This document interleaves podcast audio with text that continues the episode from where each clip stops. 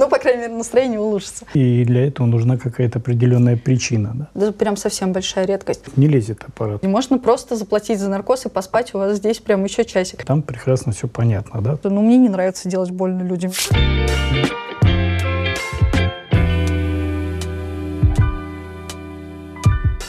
Дорогие друзья, уважаемые коллеги, рада вас приветствовать снова в «Желтой студии». У нас сегодня в гостях Александра Николаевна Сидорова. Александра Николаевна, э, город Санкт-Петербург, НМИЦ онкологии имени Николая Николаевича Петрова, правильно? Правильно, да? правильно. Э, Все время полное название с именами, да. Всегда проблема. И тема нашего сегодняшнего разговора – это колоноскопия – Соответственно, ну, первый вопрос, э, ну, наверное, я обращусь к своему собственному опыту, что иногда же приходится проходить различные там курсы повышения квалификации и общаться там с коллегами, и скажем так, вот задают всегда такой вот вопрос. Ну, колоноскопия всем не показана, да, то есть э, давайте тогда вот ну, с показаниями колоноскопии разберемся. Ну, кто эти пациенты, которым показана колоноскопия? Исходя из опыта вашего учреждения, а напомню, МИЦ онкологии, это национальный национальный, да, медицинский... Исследовательский центр. Центр, да, а, онкология. То есть, э, ну, здесь уже сразу вот вопрос стоит об онкологии. И это специально направленные люди или они у вас какой-то скрининг проходят, или... Здесь не всегда вопрос стоит э, только об онкологии. Э, более того, мы призываем пациентов проходить колоноскопию э, до момента развития вот как раз-таки этого страшного заболевания.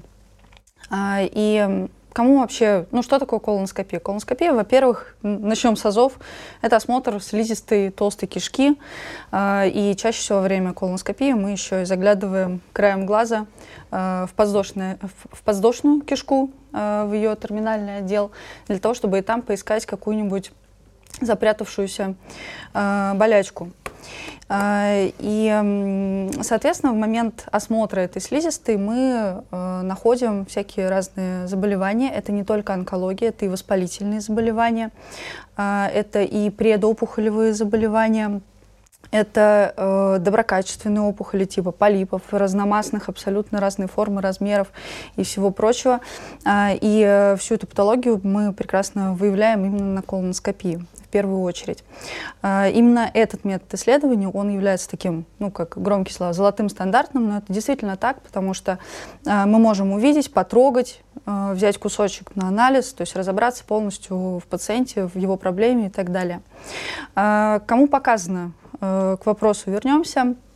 Э, скрининговая колоноскопия, то есть что такое скрининг? Это исследование э, у группы пациентов, у которых ничего не беспокоит. То есть вы молод, здоров и чувствуете себя прекрасно, и при этом вы должны прийти на колоноскопию для того, чтобы найти какие-то изменения, которые потом могут привести к уже злокачественной опухоли. То есть именно Задача скрининговой колоноскопии – найти предопухолевую патологию, то есть э, доброкачественные полипы, которые потом могут переродиться в злокачественные, собственно говоря.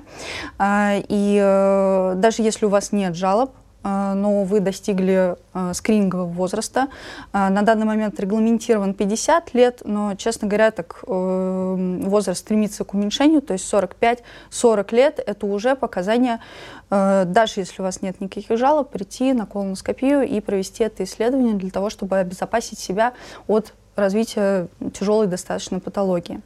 А, кроме того, это группы риска, то есть это пациенты, у кого по близкородственным связям есть уже какие-то а, колоректальные раки и раки других локализаций, тоже сюда же относятся. А, это пациенты с полипозами, то есть наследственные синдромы, полипозы. Приходится достаточно часто делать колоноскопию для того, чтобы осмотреть все эти полипы, удалить их или найти уже э, злокочастившиеся места. Э, это пациенты с воспалительными заболеваниями кишечника, но их, они и так приходят, потому что гастроэнтерологи их всегда направляют, у них есть собственный план, когда они должны приходить. Ну вот один из вопросов такой вот в нашем разговоре, да, первое. Значит, а кто вот именно в ваше учреждение приходит из пациентов? Ну, основной пул э, это пациенты, которых э, направили из поликлиник, то есть это люди с полипами, это люди с подозрением на злокачественное образование, с уже подтвержденными злокачественными образованиями перед тем, как начать их лечить. А, но очень часто это просто пациенты, которые наслышаны о проблеме, которые хотят себя обезопасить, которые заботятся о себе, своем здоровье и приходят на колоноскопию. Это огромный пласт пациентов, у кого родственники страдают злокачественными образованиями, и они э, ходят, допустим, там, со своим близким родственником э, к онкологу и понимают, что ну, для себя бы он такой судьбы не хотел, и он приходит заранее, э, что мы всегда приветствуем. Вот э, ну, в разговоре упомянули о том, что колоноскопия это чаще всего осмотр э, подвздошной кишки. То есть это именно чаще, ну просто меня учили в свое время, я помню, что колоноскопия это обязательно осмотр подвздошной кишки. То есть это для того, чтобы понимать, ну, надо стремиться. Э, сам термин колоноскопия это осмотр толстой кишки. Э, мы тоже всегда заглядываем в подвздошную, э, в подвздошную кишку, но стараемся. Иногда бывают ситуации, когда это просто ну, невозможно в виде ввиду, допустим, обтурирующей опухоли, э, либо каких-то фиброзных изменений, э, либо, э, ну, действительно, ввиду какой-то технической сложности, когда мы понимаем, что у, у пациента мы не предполагаем какой-то патологии, допустим, в подвздошной кишке, но знаем, что у него более серьезная патология в нижележащих отделах. То есть, когда заглянуть в подвздошную кишку для него просто не столь принципиально, ну, как ну, осмотр толстой кишки. Стоит, да, то ну, да. другая. Но вообще рутинно мы всегда заходим в подвздошный отдел. Ну, я понял, да, это технически, я так понимаю, когда моменты, когда технически не исполнить туда войти, но ну, это, я так понимаю, это большая редкость, но да. да. Ну, то есть стараемся. нечастая ситуация, так что понимать о том, что мы не смотрим терминальный отдел подвздошной кишки при колоноскопии, и для этого нужна какая-то определенная причина, да? Да, э, вообще э, заходить в подвздошную кишку очень желательно, э, ну, не только для того, чтобы ее осмотреть,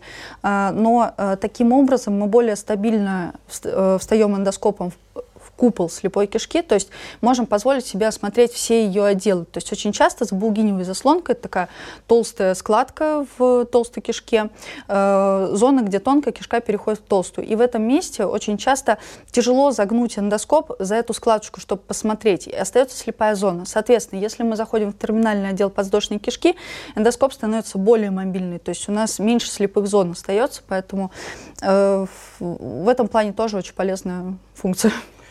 А, по поводу скрининга, я так понял, ну, есть определенная рекомендация. Вот как вам кажется, на чем они основаны? Ну, вот рекомендации скрининга, то есть по достижению там, определенного возраста, да, связано ли это с возрастом? То есть, они, цифрах, это очень просто, они основаны на цифрах статистики. А, если поднять э, данные о выявляемости злокачественных опухолей толстой кишки за последние 10 э, лет, мы видим, что, э, во-первых, тенденция идет к увеличению все-таки, э, а во-вторых, что возраст э, выявления он э, примерно на границе 50 лет. То есть от 50 лет и выше идет резкий скачок. Но это выявление уже злокачественных опухолей.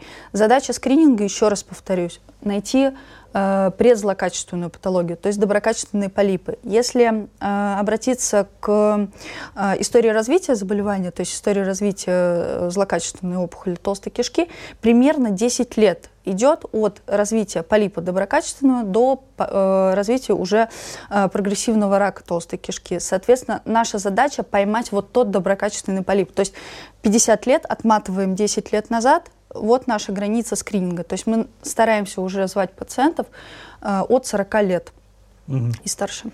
Э, очень объемно, хорошо рассказали. Спасибо огромное. А вот э, следующий вопрос, наверное, э, соматическая патология у пациентов на колоноскопию, сопутствующая. То есть она как-то влияет на выполнение колоноскопии или нет? Но объясню просто. Вот у нас тяжелые соматические пациенты, колоноскопия не показано. Пусть у них там сахарный диабет какой-то не разрегулированный, да, там пусть будет бронхиальная астма. Ну, то есть коморбидные какие-то состояния, они влияют вот на выполнение колоноскопии или нет? Но э, все зависит от показаний колоноскопии э, и э, зависит от того, что за патология. То есть если человек с острым инфаркт, инфарктом миокарда, ну, конечно, сейчас для него скрининговая колоноскопия это не первостепенная задача. Э, нужно немного сердца там починить. Э, а так большинство хронических заболеваний э, они не являются противопоказаниями колоноскопии. Ни сахарный диабет, э, ни сердечной недостаточности, почечной недостаточности, ничего из этого не является абсолютным противопоказанием колоноскопии. Соответственно, здесь мы просто стандартные наши весы медицинские. Да? Польза и противопоказания. Мы их взвешиваем и понимаем, нужно сейчас делать колоноскопию человеку или есть возможность там недельку подождать, чтобы он вошел в ремиссию и уже тогда выполнить это исследование. Есть какое-то абсолютное противопоказание колоноскопии? Ну, сложно так сказать. Ну, вот, наверное, очень острые э, патологии, типа острый инфаркт миокарда. Э, такие там, ну, хорошо, острый инфаркт миокарда, человек лежит в кардиологическом отделении, кровотечение из толстой кишки. То есть это будет являться противопоказанием? Ну, как бы... Э, ну, таким. Все равно здесь, наверное, взвешивать, потому что человек, да. наверное, от кровотечения Просто умирать не должен. Не а все кровотечения из толстой кишки э, являются показаниями колоноскопии. Тоже надо понимать, что геморроидальное кровотечение, оно ну, не будет показанием колоноскопии. Ну, следующий, наверное, тогда вопрос. Экстренная колоноскопия. Бывает такое вообще понятие или нет? Бывает.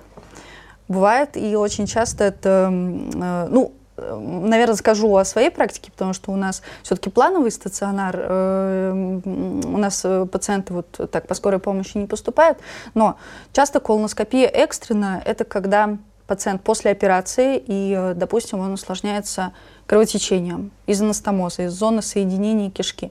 Единственный способ ему помочь – это зайти эндоскопом и это э, кровотечение, собственно говоря, остановить. Это прямое показание колоноскопии. И это достаточно, ну, она не экстренная, она срочная. Ну, Есть один из бросаем, таких идем. вопросов очень интересных. Ну, не так давно тоже так увлекся этой темой. Ну, потому что когда справляемся мы с желудочным кровотечением, там прекрасно все понятно, да, то есть это реанимация, это зонд в желудок, отмывание, ну и, собственно говоря, дальше эндоскопическое вмешательство.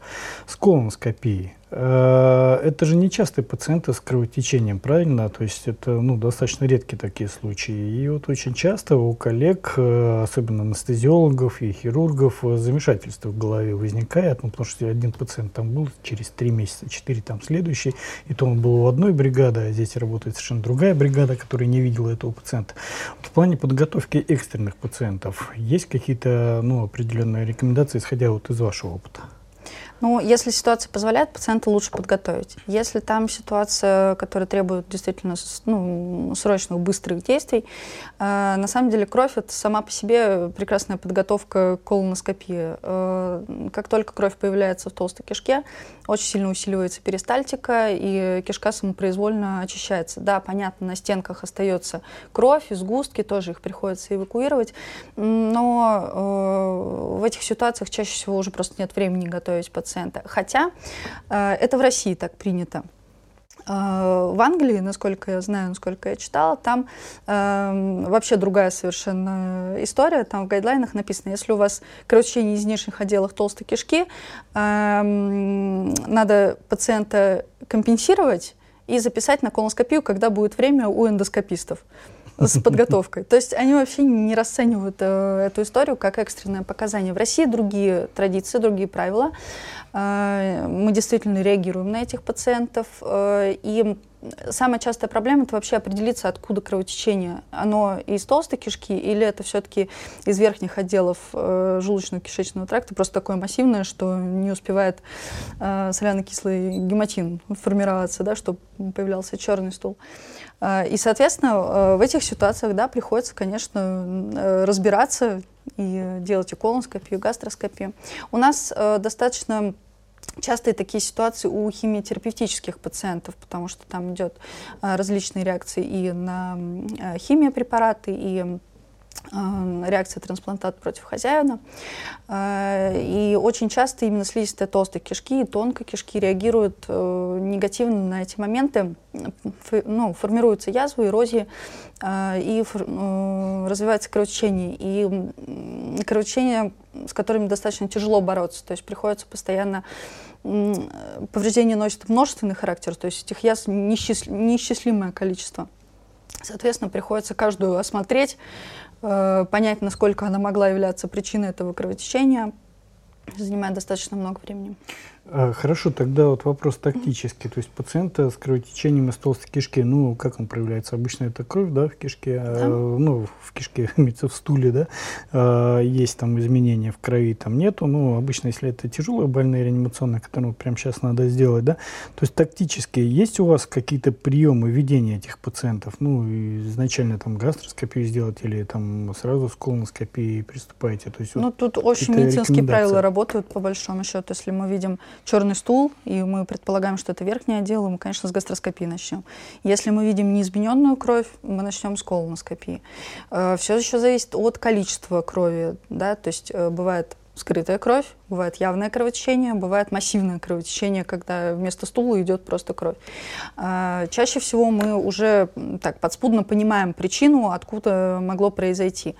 А, если причина вообще не ясна, и мы даже не догадываемся, что могло произойти, ну тогда приходится делать, конечно, все, весь пул исследований, иногда и э, энтероскопию приходится э, привлекать в этот момент. Но э, здесь, да, смотрим по качеству стула, оцениваем количество крови угу. в стуле, уже предполагаем. А, следующий тогда такой вот вопрос, э, наверное, касается э, пула пациентов. То есть как, как вот с наркозом или без?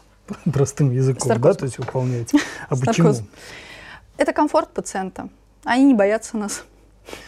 После наркоза боимся, э, э, колоноскопия, э, хоть это и просто медицинская процедура, э, как, я не знаю, как УЗИ брюшной полости. Никто не боится УЗИ брюшной полости. Никто не считает это стыдным или зазорным. Но колоноскопия почему-то в России отношение как к очень интимной процедуре. Это прям вот сокровенная а, пациенты ну, достаточно сильно комплексуют. В последнее время начинает ситуация немного меняться, но вот э, старшее поколение, они очень трепетно относятся к этой процедуре. Э, особенно мужчины, это прям тяжело им дается. Ну, такая себе процедура, ну, если честно. Да, э, поэтому, дабы пациент не участвовал в проведении своей процедуры, э, стоит это делать с наркозом. Это не потому, что это всегда больно, это не потому, что это всегда травматично, это не потому, что колоноскопия э, там, качественнее пройдет, если будет с наркозом. Ну, не во всех ситуациях, но в массе своей. Это потому, что просто вам будет удобнее, вам будет комфортнее, вы не будете бояться, и если э, случится такая ситуация, что через несколько лет придется эту процедуру повторить, вы не пойдете на нее там, с дрожащими коленками, вы пойдете на нее с улыбкой на лице, потому что пациенты любят наркоз, это приятно, ты мягко засыпаешь, ты мягко просыпаешься.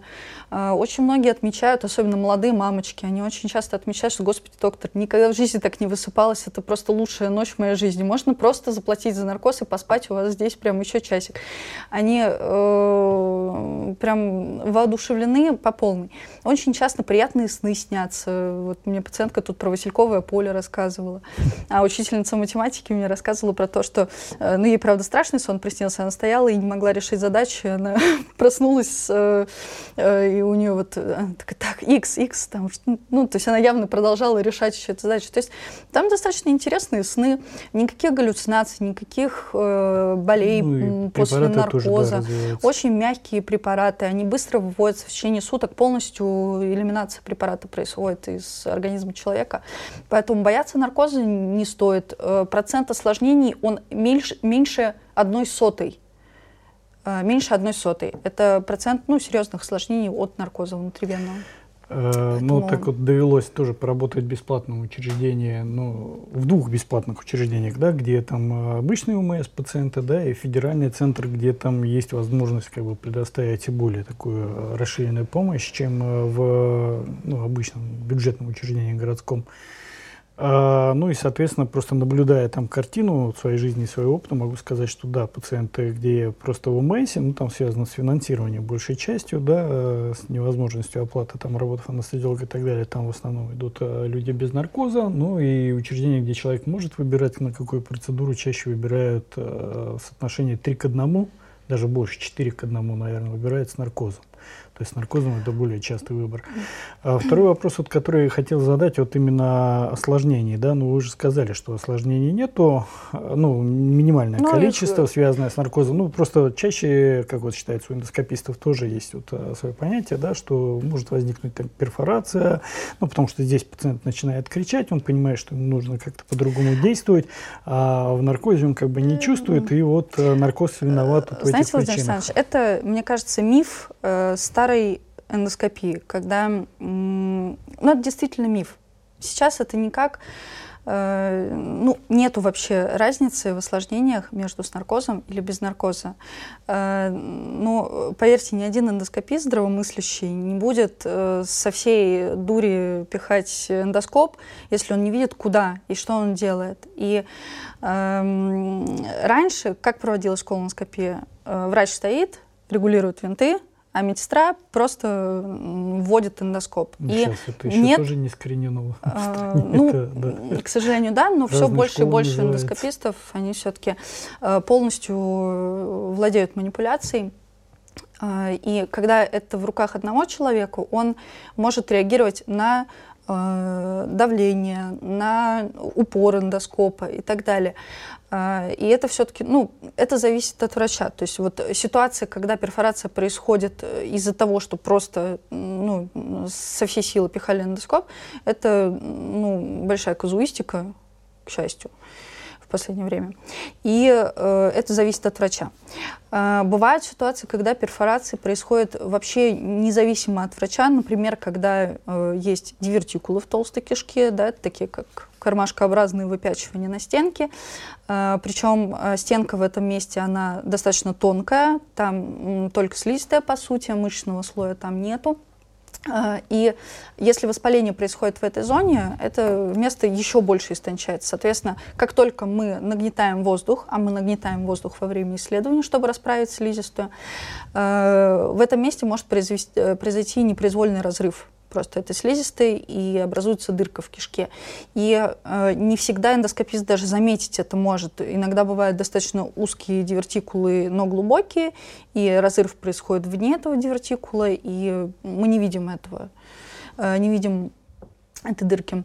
А, Еще ситуация, когда может произойти э, вне оперативной эндоскопии э, какая-то такая серьезная проблема, это стенозирующие опухоли с распадом, то есть уже с процессом эм, разложения стенки. Э, она, опять же, очень мягкая становится в этой зоне. чаще всего, да? Бывает и да, и после химиотерапии, бывает просто некроз в этой зоне, и происходит просто разрыв стенки ну, здесь чаще всего, конечно, мы его видим, но это тоже большая-большая редкость. То есть, ну, в моей практике такого не было, и у нас в институте такого, я не помню, что было. Но, в принципе, чисто технически возможно. это можно представить себе, да. А тактически, вот если вы пытаетесь пройти колоноскопом, ну, стандартная колоноскопия, да, и вот не лезет аппарат. То есть, вот, ну, бывают такие ситуации, не знаю, там, может быть, спайки какие-то или еще что-то. То есть, ну, косвенно мы, да, можем оценить вот эту ситуацию. Вы всегда пытаетесь до конца пройти кишку? Ну, то есть, как тактически вообще принято в клинике в такой ситуации поступить?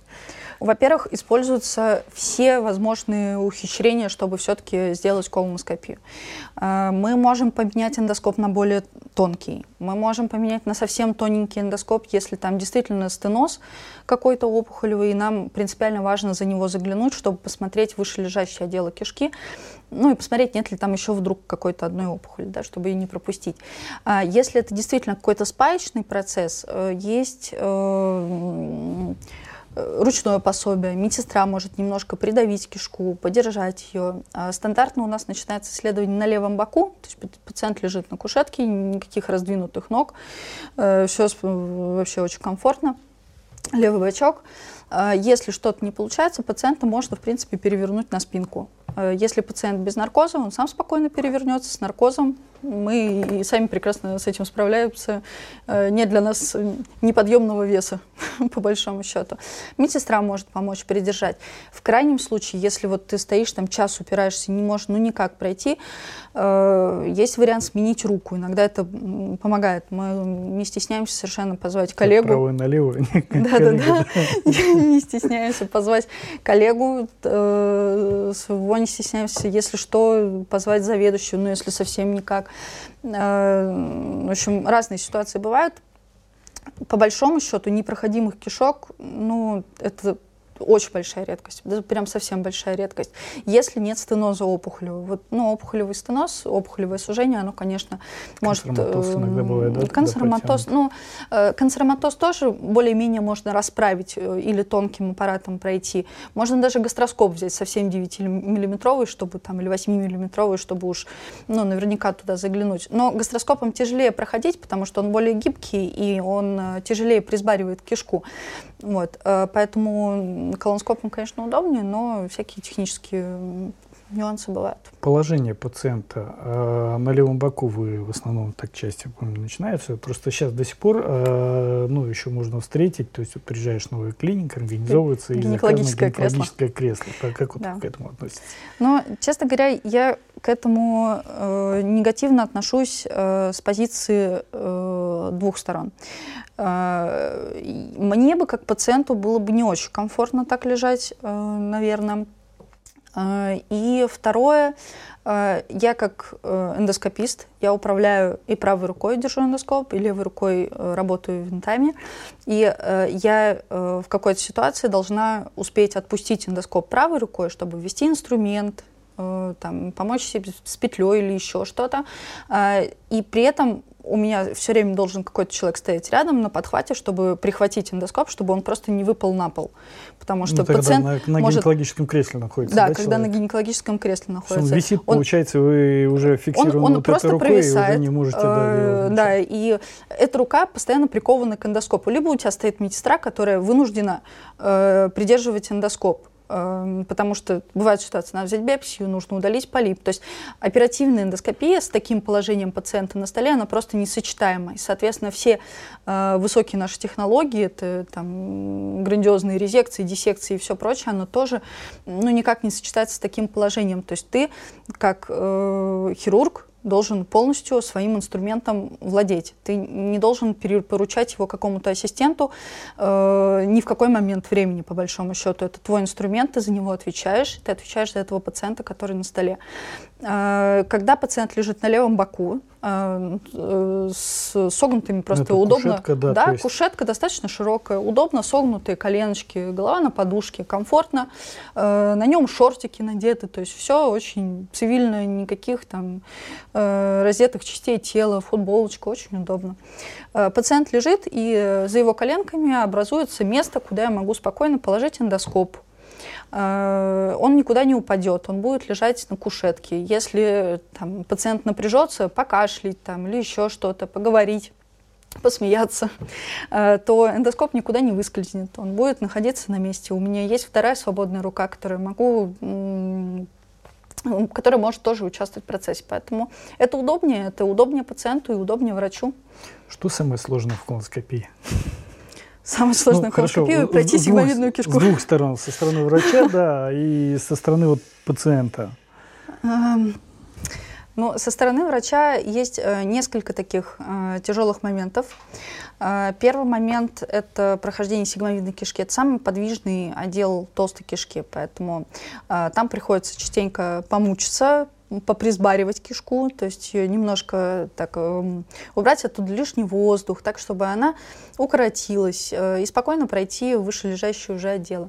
Частенько э, поперечное отдел ободочной кишки, он тоже провисать любит, особенно у э, э, таких крупных людей, он любит так пониже провисать, его тоже достаточно тяжело проходить. А, ну и подвздошная кишка тоже, она не всегда является таким прям э, светом в конце туннеля, то есть она не всегда говорит, ну давай иди сюда, иди сюда, мой эндоскопист. Она частенько очень скромная, она э, смотрит в слепую кишку, от вас отвернута, тяжело в нее периодически бывает забраться. Вот.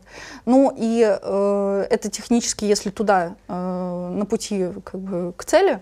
А дальше э, весь осмотр, он достаточно сложный, потому что он требует максимального внимания от врача. То есть мы э, должны постараться не оставить ни одной слепой зоны. Это очень сложно сделать, это ну, практически невозможно. Вот совсем 100% э, mm-hmm. осмотреть слизистые, но мы очень стараемся. Поэтому здесь очень много важных моментов инструментов, которые позволяют нам э, максимально детально осмотреть эту слизистую, и э, вот эти там 10 минут на выход при нормальной кишке примерно, э, это такие тяжелые 10 минут, тяжелые трудовые 10 минут. Вот. А для пациента, если, э, то, ну, на мой взгляд, э, скажем так, когда я была пациентом на колоноскопии, э, самое сложное для меня была эта подготовка. Ну, все-таки это невкусно. Вот как ни крути. как ни крути. Вот не шампанское. Вот не шампанское, совсем. А, хотя можно запивать шампанским. Надо потом просто из помизан немножко выпить, и будет хорошо. Полегче а, станет. Полегче, мне кажется. Ну, по крайней мере, настроение улучшится. Тяжелый, тяжелый, 4 литра шампанского, это хорошо. Тяжелый это момент, и к счастью, сейчас э, начинают все-таки уменьшаться объемы, и препараты более современные появляются, их все больше и больше на рынке. Это хорошо, потому что раньше у нас, э, по сути, кроме там фортранса, форлакса, 4-литровых э, препаратов, э, э, малообъемный был, наверное, флит только фосфосода, вот из старого такого. А так, ну, флит особо никто не любил, Фортранс, 4 литра, попробуй-ка выпить. Э, и он водянистый, но он неприятный, достаточно содовым таким привкусом. Ну, мне, по крайней мере, не, не очень понравилось. Ну, как и любой другой, наверное. Э, сейчас появляются малообъемные, там 2-3 литра, еще меньше. И э, там в основном запиваешь не вот этим препаратом, да, 4 литра, а запиваешь водичкой, которая нейтральная. И э, вполне там 99% пациентов, они способны справиться с такой подготовкой. Более того, э, вот это любимое мое слово compliance, он повышается, как только уменьшается количество литров. Э, очень часто советую пациентам запивать там, не водой, а каким-нибудь соленым раствором, например, бульоном процеженным. Это тоже помогает. С рассольчиком. Рассольчиком, очень хорошо. Э, некоторые пациенты приходят, говорят, твой пивом запивал, мне так было хорошо. Ну, не надо злоупотреблять, пожалуйста. Я не призываю к тому, чтобы пили пиво. Эм, но э, вы помогаете себе сами, по большому счету. Вы принимаете те растворы, которые вам приятный на вкус. И э, чаще всего мы подбираем препарат под пациента. То есть э, мы э, очень многие приходят и говорят, я не могу малообъемный выпить, мне он не нравится, он более вязкий на вкус, а вот там фуртранс я 4 литра вообще за милую душу, вообще совершенно спокойно. И ну, зачем насиловать пациента и навязывать ему малообъемный препарат, если он хорошо чувствует себя на большом объеме. Э, главное, наша задача, чтобы пациент хорошо подготовился, чтобы мы могли его хорошо посмотреть. Потому что без участия пациента колоноскопия, к сожалению, не может быть успешной. Три типа пациента ну, худой, там, нормальный и толстый. Нормостеник, астеник, нормостеник, гиперстеник. Кто из них э, тяжелее будет? Можно мне нормальную? Эм, очень часто э, худенькие, молоденькие девочки и мальчики, высокие, это головная боль для эндоскописта, для колоноскопии, потому что кишка у него как у взрослого человека, а тельце как у ребенка. И, соответственно, вот в этом тельце, как у ребенка, кишка сложена настолько компактно, э, что пройти все эти закоулки очень тяжело. И э, именно этой группе пациентов я крайне даже настойчиво рекомендую все-таки делать с наркозом, потому что э, во время колоноскопии мы неминуемо потянем сигмовидную кишку, мы потянем э, брыжейку, вот эту связку, на которой висит эта кишка. Э, и это болезненное ощущение, это неприятное ощущение. Э, кроме того, мы э, расправляем, раздуваем просвет кишки, это тоже неприятно, то есть такое чувство переполнения в кишечнике, это, ну, это терпимо, но это неприятно очень. И э, очень часто приходится все-таки чуть-чуть кишку потянуть, чтобы завалиться вот за изгиб, за, пройти его. Э, и когда пациент без наркоза, ну, это все превращается в большое мучение, потому что, ну, вот буквально 2 сантиметра тебе надо пройти через болевые ощущения. Но ты же щадишь пациента, ты же не можешь ему, вот, ты же реагируешь на то, что он там начинает пищать, говорит, выходи, выходи, не могу больше. Э, ну, нет садистов в нашей профессии, все стараются как-то сгладить эти неприятные ощущения, а это э, влечет за собой просто увеличение времени э, захода, ну, интубации толстой кишки. Это влечет за собой стресс для врача, потому что, ну, мне не нравится делать больно людям, я не, не люблю. Нет, нет всегда вот. считается, он же врач, говорит, он это, наверное, любит. Да, ну, он поэтому... спрашивает, где болит, и тыкает туда. Ну, конечно, он любит. Но нет, на самом деле это не так. Э, никто из врачей нарочно делать больно не будет. И поэтому вот худенькие ребята, худенькие девочки, вот лучше с наркозом, чтобы все остались всеми довольны. Спасибо, дорогие друзья, уважаемые коллеги. Это была «Желтая студия». С нами Александра Николаевна Сидорова. Спасибо большое. МИЦ онкологии имени Николая Николаевича Петрова. До следующих встреч, следующих подкастах. Спасибо. Оставляйте, Пока. пожалуйста, свои комментарии внизу. А, ваши вопросы, это поможет нам а, более правильно подбирать контент. Соответственно, на них будем ориентироваться и, может быть, предложим что-то свое, о чем вы даже не смогли подумать. Спасибо большое, до свидания.